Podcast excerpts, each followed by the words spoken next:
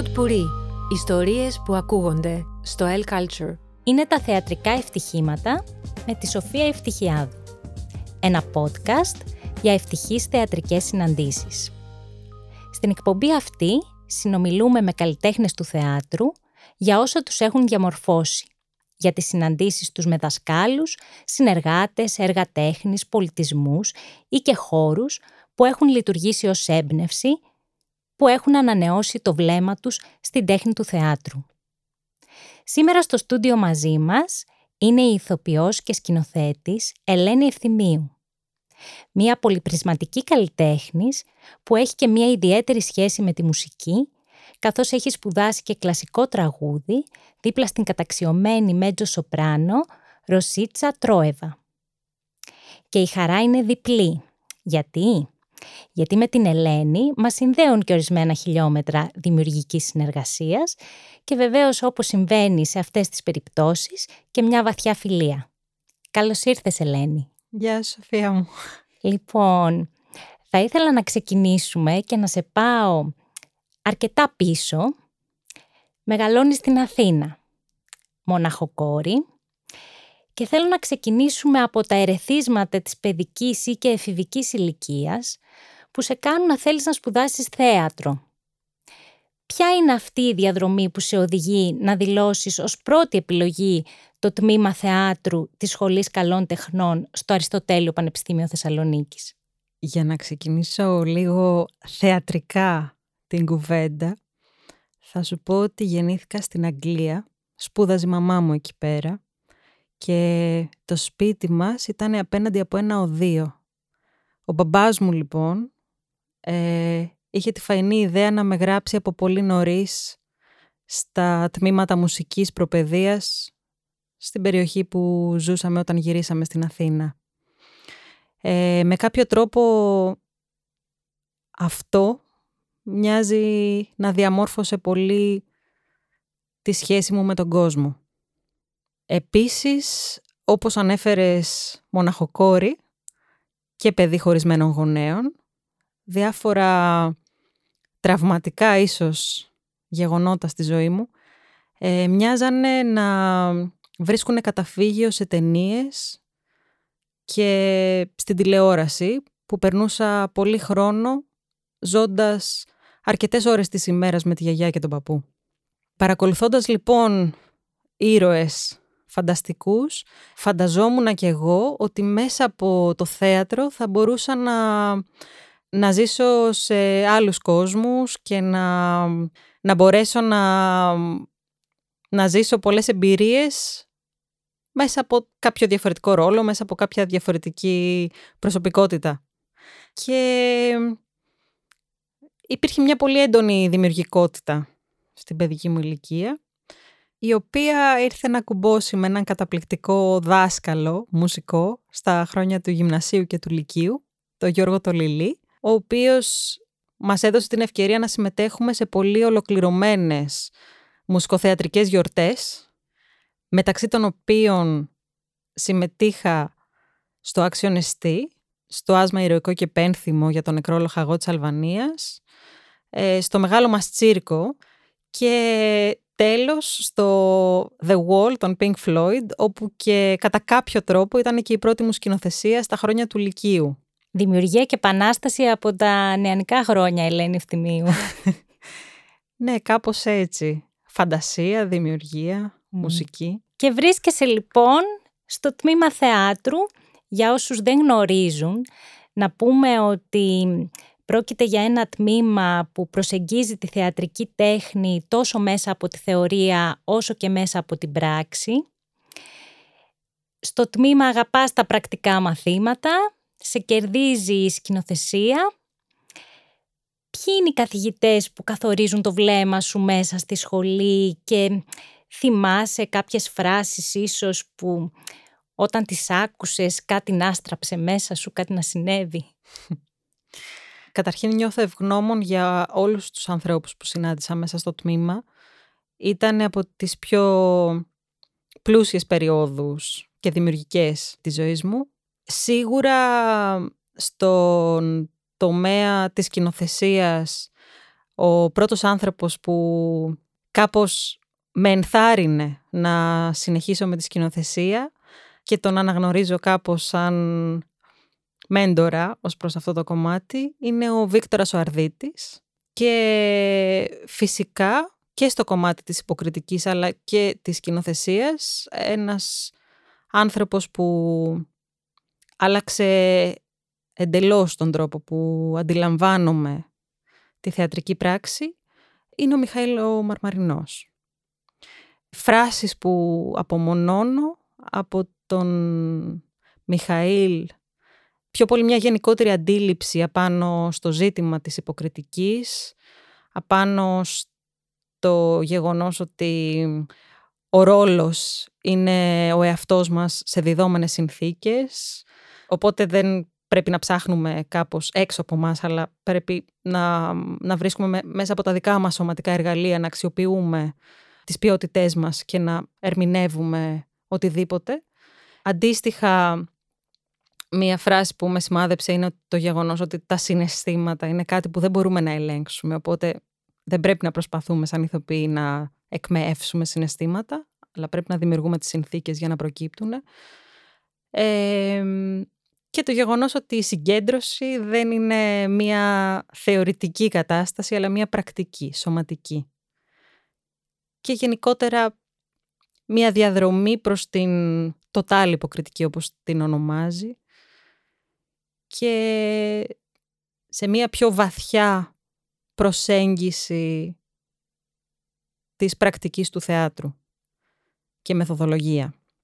Από τον Βίκτορα έχω να θυμάμαι τον τρόπο με τον οποίο με βοήθησε να καταλάβω ότι αυτά που έφτιαχνα δημιουργώντας μια παράσταση βγάζανε νόημα και μπορούσαν να συνδεθούν μεταξύ τους και να, να φτιάξουν μια ιστορία γιατί πάντα μου άρεσε να δουλεύω με αποσπασματικό τρόπο. Οπότε παρουσίαζα στις εργασίες μου θράψματα χωρίς να γνωρίζω ότι όλα αυτά μπορούν όντως να δημιουργήσουν κάτι.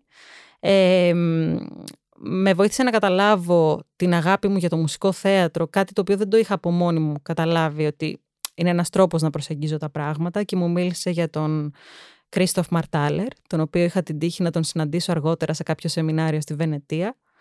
Ε, και ένα πράγμα που απομονώνω από τα λόγια του και θα έχω πάντα μέσα μου σαν φυλακτό είναι το να μην μιλάμε, το να μην αναφερόμαστε στους ε, ηθοποιούς ως οι ηθοποιοί μου.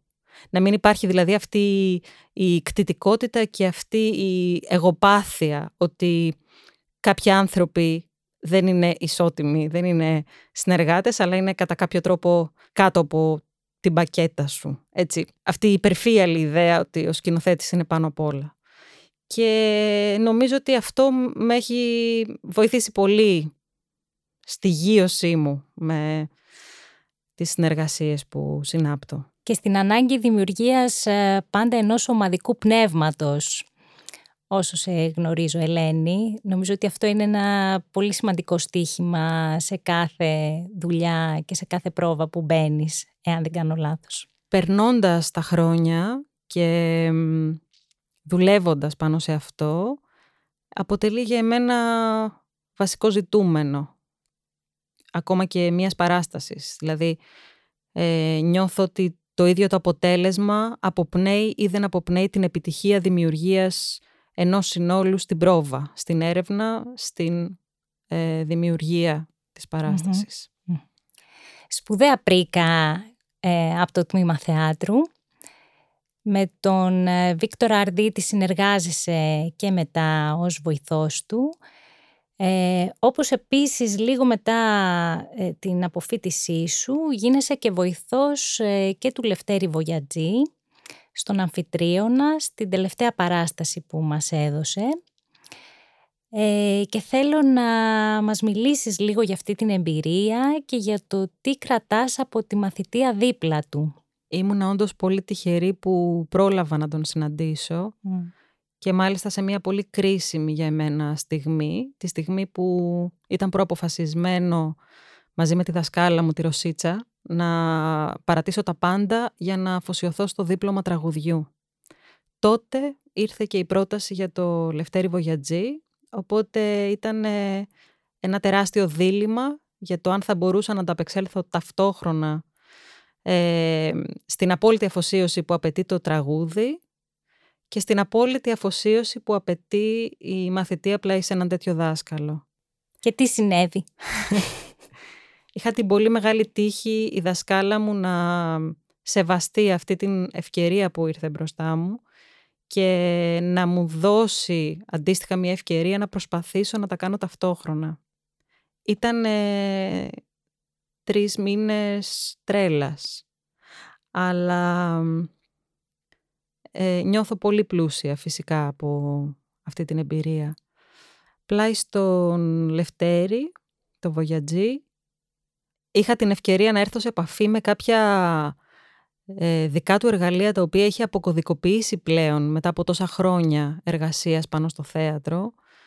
Είχε φτιάξει μια δική του σημειογραφία για να ορίζει τους τονισμούς των λέξεων γιατί τον ενδιέφερε πάρα πολύ ο τρόπος που υπόνονται οι λέξεις. Κάτι το οποίο νιώθω ότι με πλούτησε στην πορεία γιατί το χρησιμοποίησα. Επίσης ήταν αποκαλυπτικός ο τρόπος με τον οποίο διάβαζε τα κείμενα και μπορούσε να κάνει απίστευτες συνάψεις μεταξύ των νοημάτων του κειμένου και παράλληλα να έρθω σε επαφή με έναν άνθρωπο με απέραντη φαντασία και απέραντο πάθος για αυτό που έκανε όλα αυτά τα χρόνια. Μία φράση που απομονώνω από τον Λευτέρη Βογιατζή είναι το ότι η ασφάλεια είναι ο εχθρός του ηθοποιού και θα έλεγα ότι δεν είναι μόνο ο εχθρός του ηθοποιού, είναι και ο εχθρός του σκηνοθέτη. Επίσης θυμάμαι μία, μία στιγμή που έλεγε στους ηθοποιούς «κάντο και θα σου πω λάθος» ε, προσπαθώντας να τονίσει το ότι ο ηθοποιός πρέπει να δοκιμάζει, πρέπει να δρά και όχι να σκεφτεται Μία από τις βασικές λειτουργίες του ηθοποιού που όμως είναι πολύ εύκολο να, να την επισημαίνουμε από έξω και πολύ πιο δύσκολο να, να την τηρούμε όταν είμαστε από μέσα. Έχεις λοιπόν ε, στις βαλίτσες σου όλες αυτές τις πολύτιμες εμπειρίες με αυτούς τους α, ανθρώπους του θεάτρου που θαυμάζουμε και θέλω τώρα να σταθούμε στην πρώτη σκηνοθεσία σου μετά τη σχολή, στην παράσταση «Με χτύπησε» στις 2.45.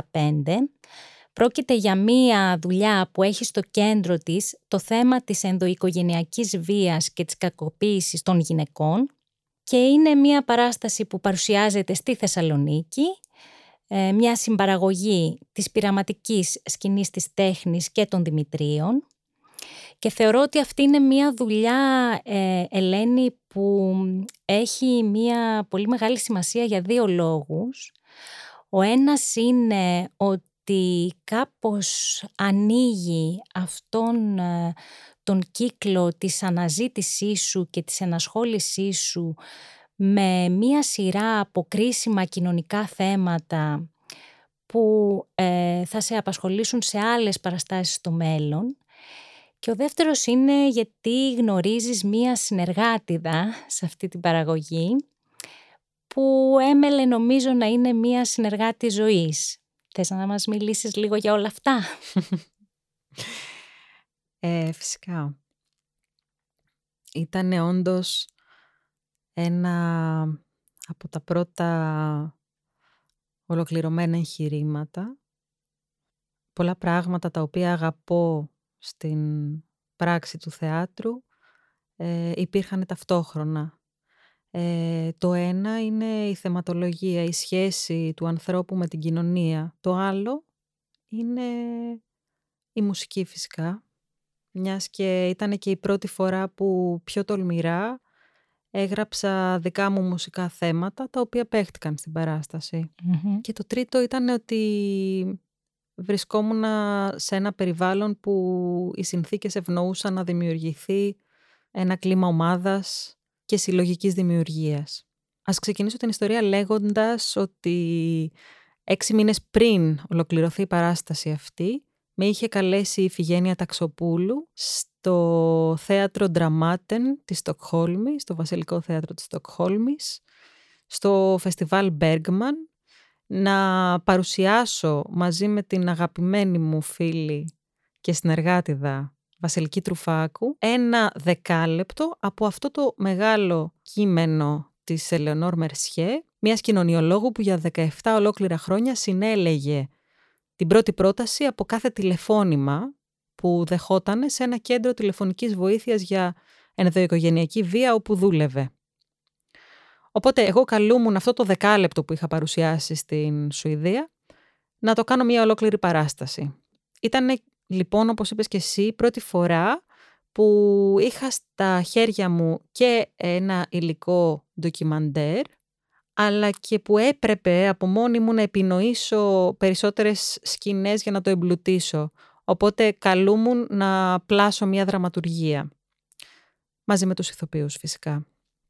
Ε, σε αυτή την παράσταση μπήκανε φυσικά κομμάτια του αυθεντικού κειμένου, αλλά και κομμάτια από ειδησιογραφία, αλλά και επινοημένα κομμάτια που δημιουργήθηκαν μέσα από αυτοσχεδιασμούς.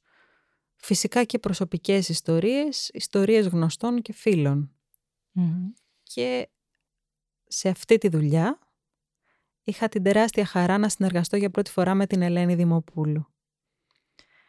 Μία φιγούρα που από τότε μέχρι σήμερα με συνοδεύει στενά και στο κομμάτι της δημιουργίας, της συνδημιουργίας, αλλά και της βαθιάς φιλίας σχεδόν θα έλεγα ότι είναι για μένα οικογένεια. Τι ήταν αυτό που είδες στην Ελένη, δηλαδή ποιο ήταν αυτό το χημικό υλικό που κάπως ε, σας συνδέει. Η Ελένη είναι ένας άνθρωπος γεμάτος φλόγα, ε, ένας άνθρωπος που έχει αστήρευτη φαντασία και πλάθει πάρα πολλές ιδέες. Ε, στη συνεργασία μας αυτή, την πρώτη, στο «Με χτύπησε», ήταν μια εξαιρετικά διαθέσιμη ηθοποιός που πρότεινε διαρκώς καινούρια υλικά και η οποία διέθετε τον εαυτό της και ακόμα και το σπίτι της για βοήθεια. Θέλω να πω ότι δεν ήταν μόνο μια ολοκληρωμένη παρουσία καλλιτεχνικά, δηλαδή μόνο στο κομμάτι της συνδημιουργίας, αλλά και της προσφοράς, της ανθρώπινης προσφοράς. Και θα σας δούμε και πιο μετά να συνεργάζεστε.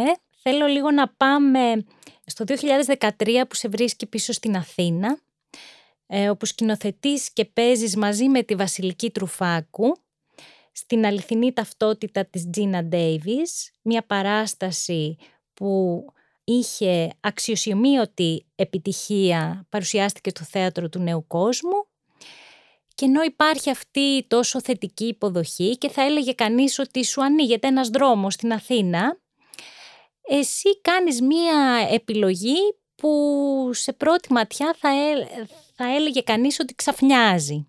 Δέχεσαι την πρόταση της Ελένης Δημοπούλου να ανέβεις στη Θεσσαλονίκη ξανά και να αναλάβεις τη σκηνοθεσία για μία παράσταση μίας ομάδας που λέγεται Ομάδα Ενδυνάμει. Θέλω να μας μιλήσεις λίγο για αυτήν την ομάδα, ε, για όσους δεν γνωρίζουν ποια είναι η ομάδα και για, για το τι ήταν αυτό που σε έκανε να δεχτείς αυτή την πρόταση. Τι σε κέντρισε, τι σε ερέθησε σε όλο αυτό; Όταν δέχτηκα την πρόταση από την Ελένη Δημοπούλου, πολύ παρορμητικά είπα αμέσως ναι. Εδώ να πω ότι η ομάδα Ενδυνάμει είναι μια ομάδα νέων με και χωρίς αναπηρία, η οποία τον καιρό εκείνο, το 2013, ήταν μια νεοσύστατη ομάδα καλλιτεχνική, όπου οι, οι συμμετέχοντες ήταν νέοι που θέλανε να γνωρίσουν το θέατρο και οι οποίοι γοητευόντουσαν πολύ από την ιδέα μιας συμπεριληπτικής ομάδας. Το πρώτο πράγμα που σκέφτηκα είναι γιατί όχι. Είναι μια πρόκληση. Δεν ήξερα τίποτα σχετικά με την αναπηρία. Αυτό που πρωτοείπα στην Ελένη είναι ότι βεβαίως δέχομαι θα χρειαστεί φυσικά να διαβάσω πάρα πολύ για να μπορέσω να αποκτήσω ειδικές γνώσεις για να μπορώ να διαχειριστώ ανθρώπους με αναπηρία. Και εκεί πέρα ήταν και το πρώτο καθοριστικής σημασίας φρένο από την Ελένη να μου πει ότι εγώ το μόνο που ζητάω από εσένα είναι να έρθεις να κάνεις κανονικά τη δουλειά σου όπως θα την έκανες με επαγγελματίες ηθοποιούς. Και ότι το βασικό στοιχείο αυτής της ομάδας είναι ότι δεν έχουμε ανάγκη για άλλη μια φορά από την επαφή με κάποιον ειδικό εκπαιδευτή, αντίστοιχα με έναν ειδικό αλλά από μια αντιμετώπιση ισότιμη.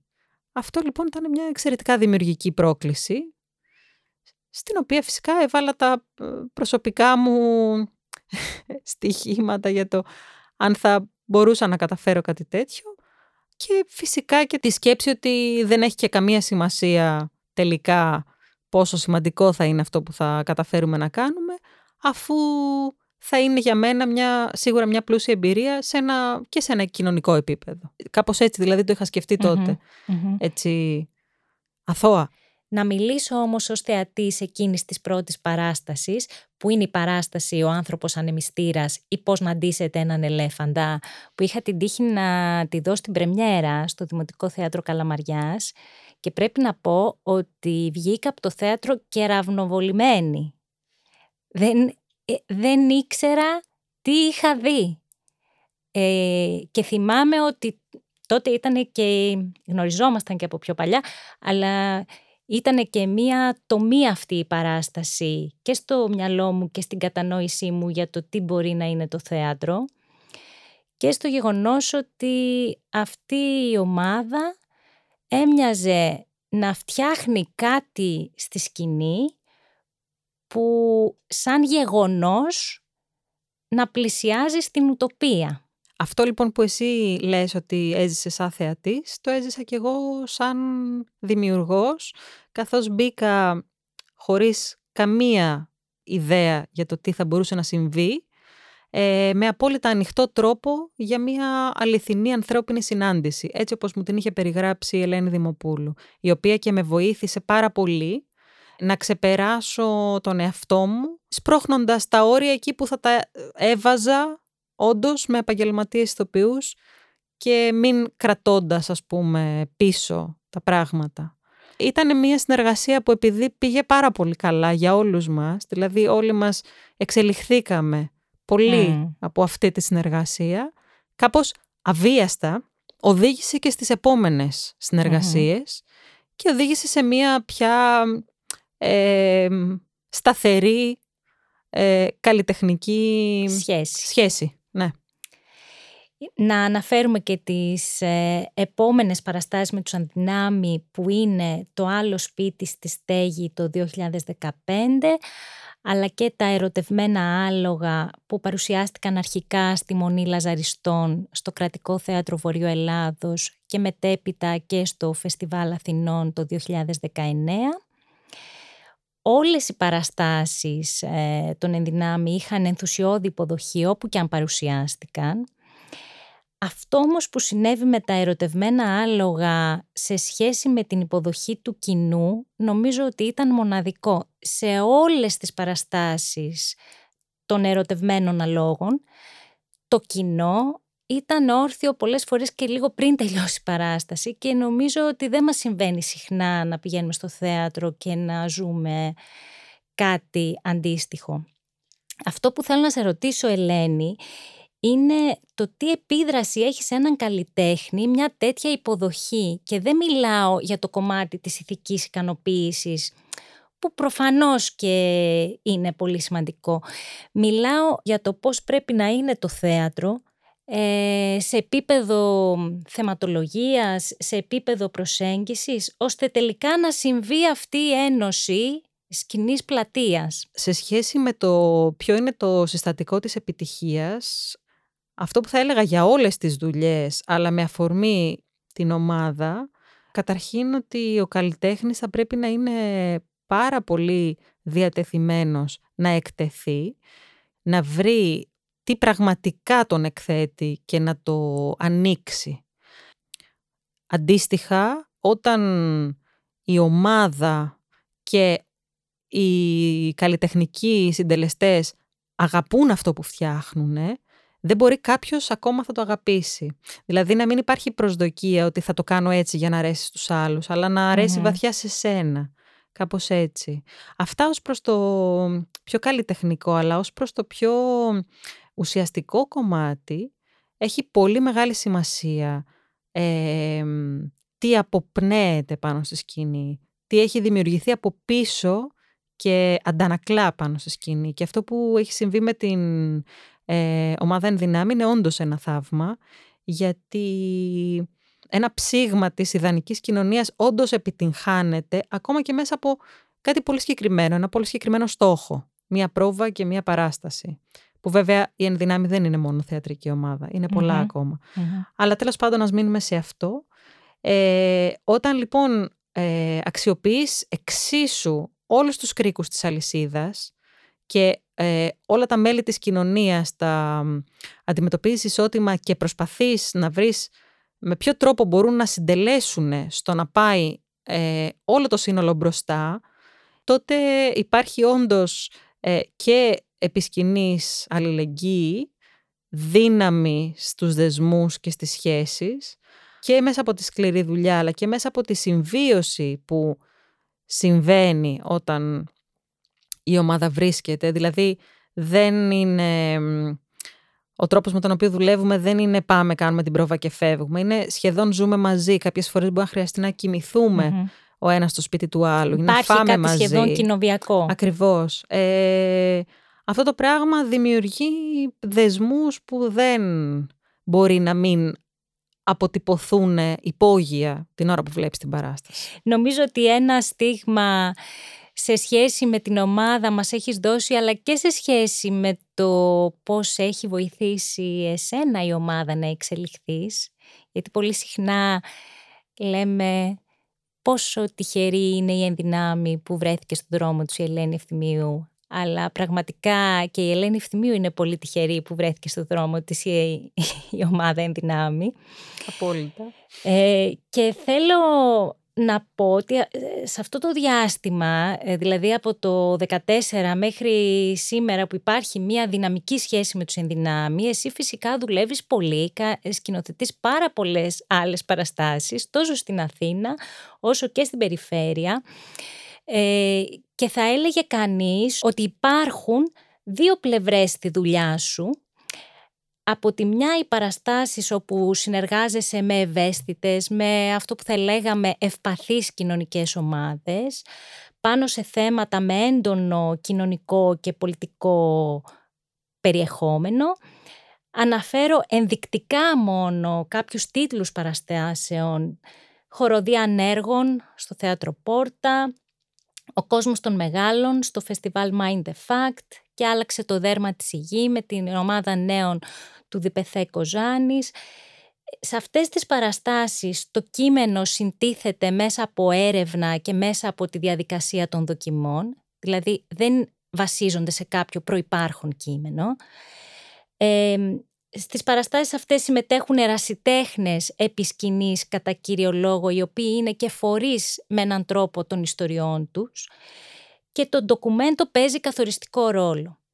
Και από την άλλη πλευρά ε, ασχολείσαι και με κλασικά έργα, δηλαδή ανεβάζεις την Αντιγόνη του Ανουίχ στο Φεστιβάλ Αθηνών, το νησί των Σκλάβων, στο Διπεθέ Κοζάνης, διασκευές μυθιστορημάτων, τη Μόμο του Έντε στο Εθνικό, τη Μεγάλη Πλατεία στο Κρατικό Θέατρο Βορειοελλάδος, το Πινόκιο, σύγχρονα έργα, το Πινόκιο του Πομερά, στο Θεσσαλικό, το «Και τώρα ο κόσμος» της Σιμπίλε Μπέρκ, στο Εθνικό πάλι, μια παράσταση που είδαμε λίγο πριν το lockdown. Δηλαδή θέλω να πω και όλα αυτά ε, μπλέκεται το ένα ανάμεσα στο άλλο.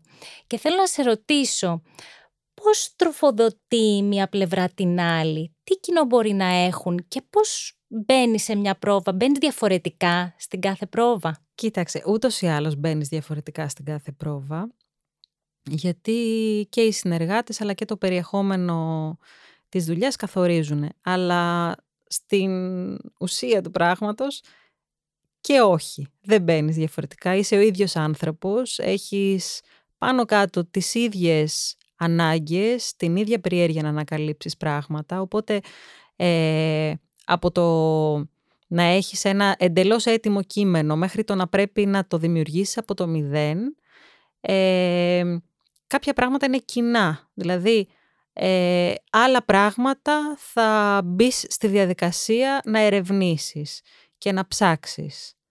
Ε, στη μία περίπτωση μπορεί να πρέπει να τα ψάξεις όλα από το μηδέν όπως είπα και πριν.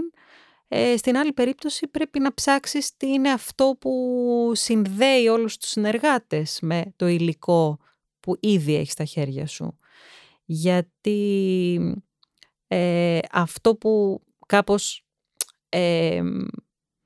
έχει τροφοδοτήσει τη δουλειά με τους επαγγελματίες ηθοποιούς, η δουλειά με τους μη επαγγελματίες, είναι αυτή η πολύ ουσιαστική σχέση που ε, έχω, καταλάβει ότι είναι σημαντικό να έχουν οι ερμηνευτές με το περιεχόμενο. Δηλαδή, κατά κάποιο τρόπο, για μένα είναι πολύ σημαντικό το στοιχείο του προσωπικού και του δικού μου προσωπικού, δηλαδή πώς θα εκφραστεί κάτι, κάτι που να αφορά εμένα βαθιά, αληθινά, μέσα από την κάθε δουλειά και αντίστοιχα κάτι το οποίο να αφορά βαθιά το θεατή αυτή τη δεδομένη χρονική στιγμή που επιλέγεις να παρουσιάσεις το οτιδήποτε. Γιατί αν δεν αφορά και το τώρα αλλά και εσένα που το κάνεις, δεν βρίσκω κανένα λόγο να, να κάνει κανείς θέατρο. Δηλαδή νιώθω ότι το, θέατρο πρέπει να βράζει από μέσα, αλλιώς δεν μπορώ να συλλάβω άλλα χαρακτηριστικά που να είναι αρκετά δυνατά για να ε, αφήσουν αυτό στην άκρη.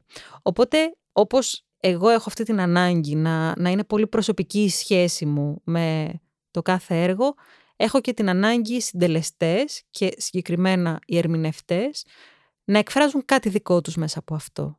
Νιώθω κάπως σαν να ελείπεται κάτι όταν απλώς κάποιος λέει λόγια τα οποία δεν έχουν φιλτραριστεί μέσα από ένα προσωπικό, εντάξει, σίγουρα όχι βίωμα, αλλά πρίσμα με κάποιο τρόπο.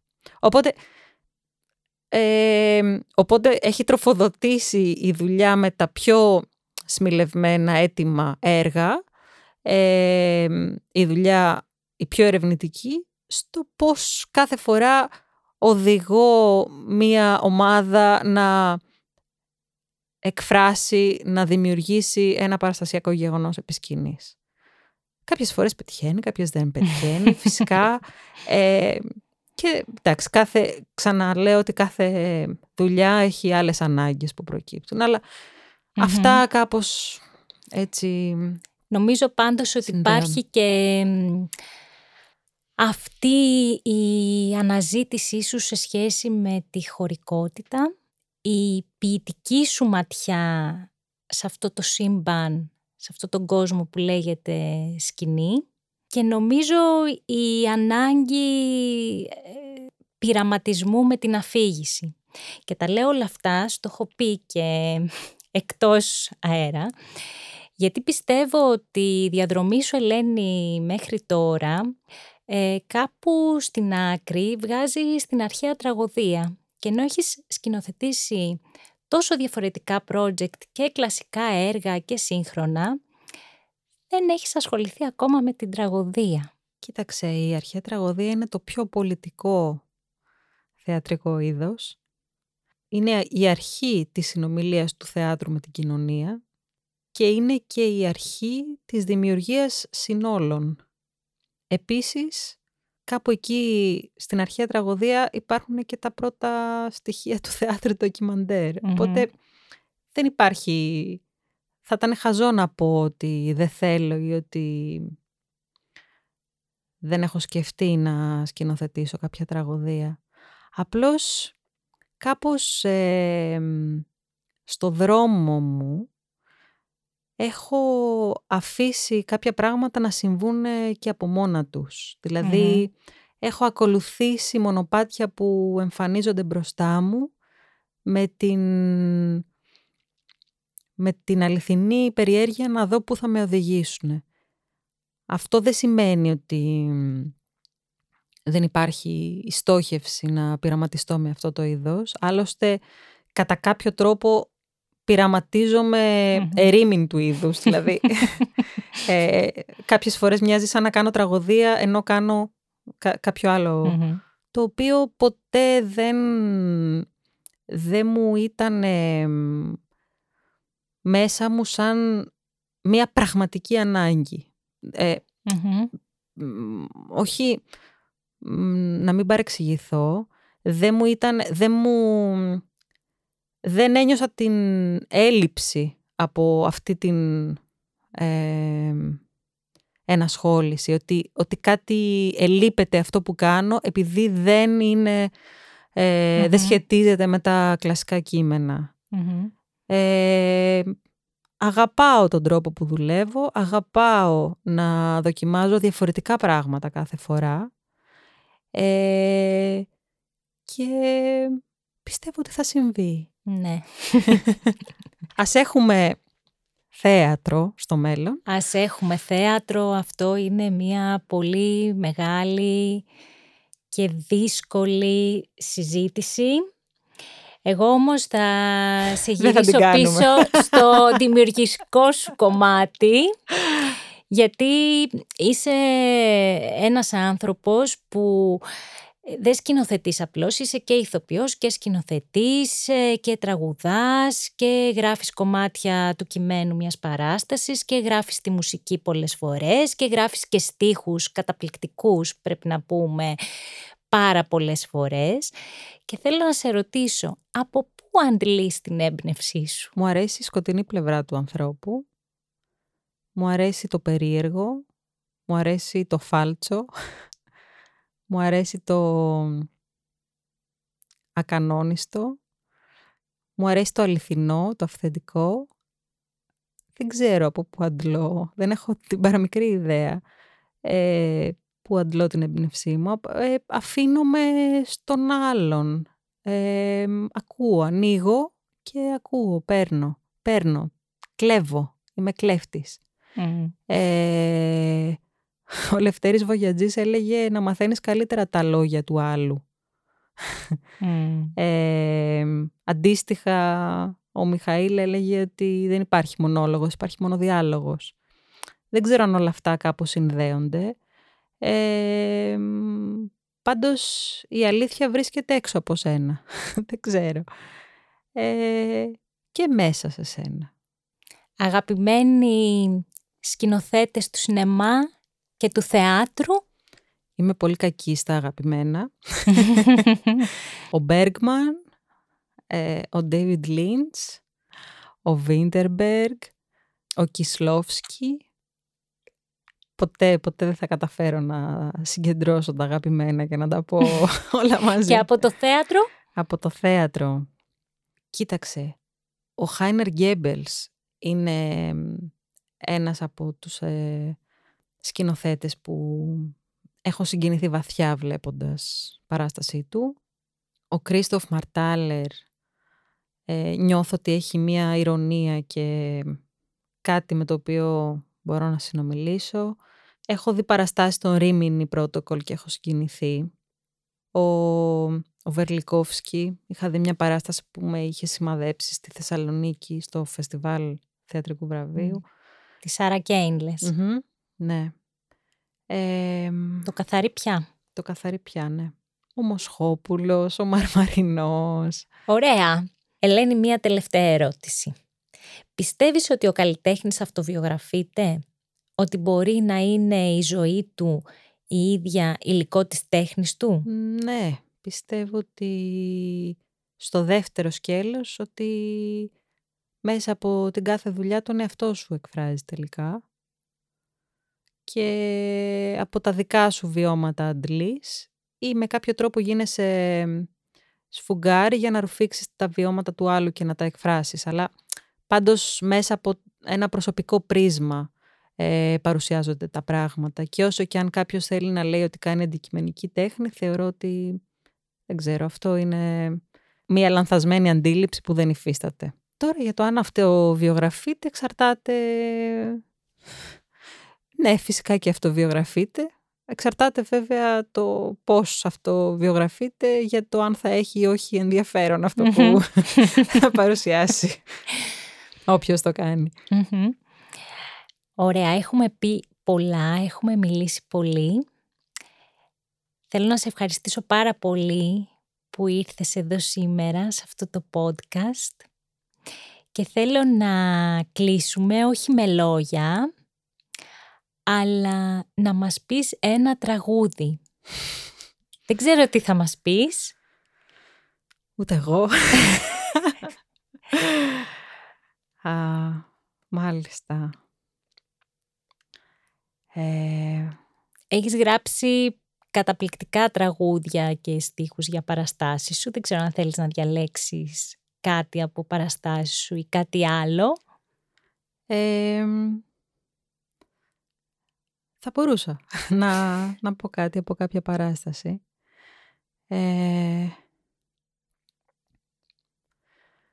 ποτέ δεν θα έρθει η κατάλληλη στιγμή Σαν δώρο δεν θα σου χαριστεί Η ζωή είναι αυτό που γίνεται όταν άλλα προγραμμάτιζες εσύ Ποτέ κι ας λένε όλα θα έρθουν μαγικά Η ζωή είναι μια μπάλα που κυλά Και εσύ ή θα παίξεις το παιχνίδι ή θα ψάχνεις μάτια την κατάλληλη στιγμή. Αυτό είναι μικρό φιδωλό. Είναι ένα τραγούδι από ποια παράσταση, Ελένη; Είναι από το «Μαμά», το δωμάτιο των θαυμάτων που γράψαμε μαζί. Μεγάλες στιγμές. Μεγάλες στιγμές, αυτοβιογραφικές. Κάπως έτσι θα κλείσουμε αυτό το podcast με την Ελένη Ευθυμίου. Ελένη, σε ευχαριστούμε πάρα πολύ που ήσουν μαζί μας σήμερα.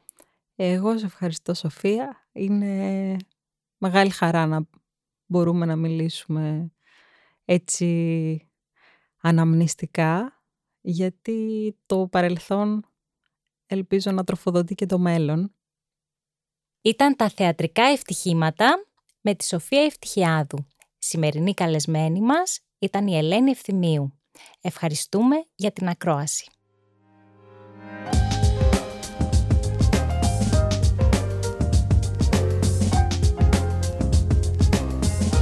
Pod Puri. Ιστορίες που ακούγονται στο El Culture.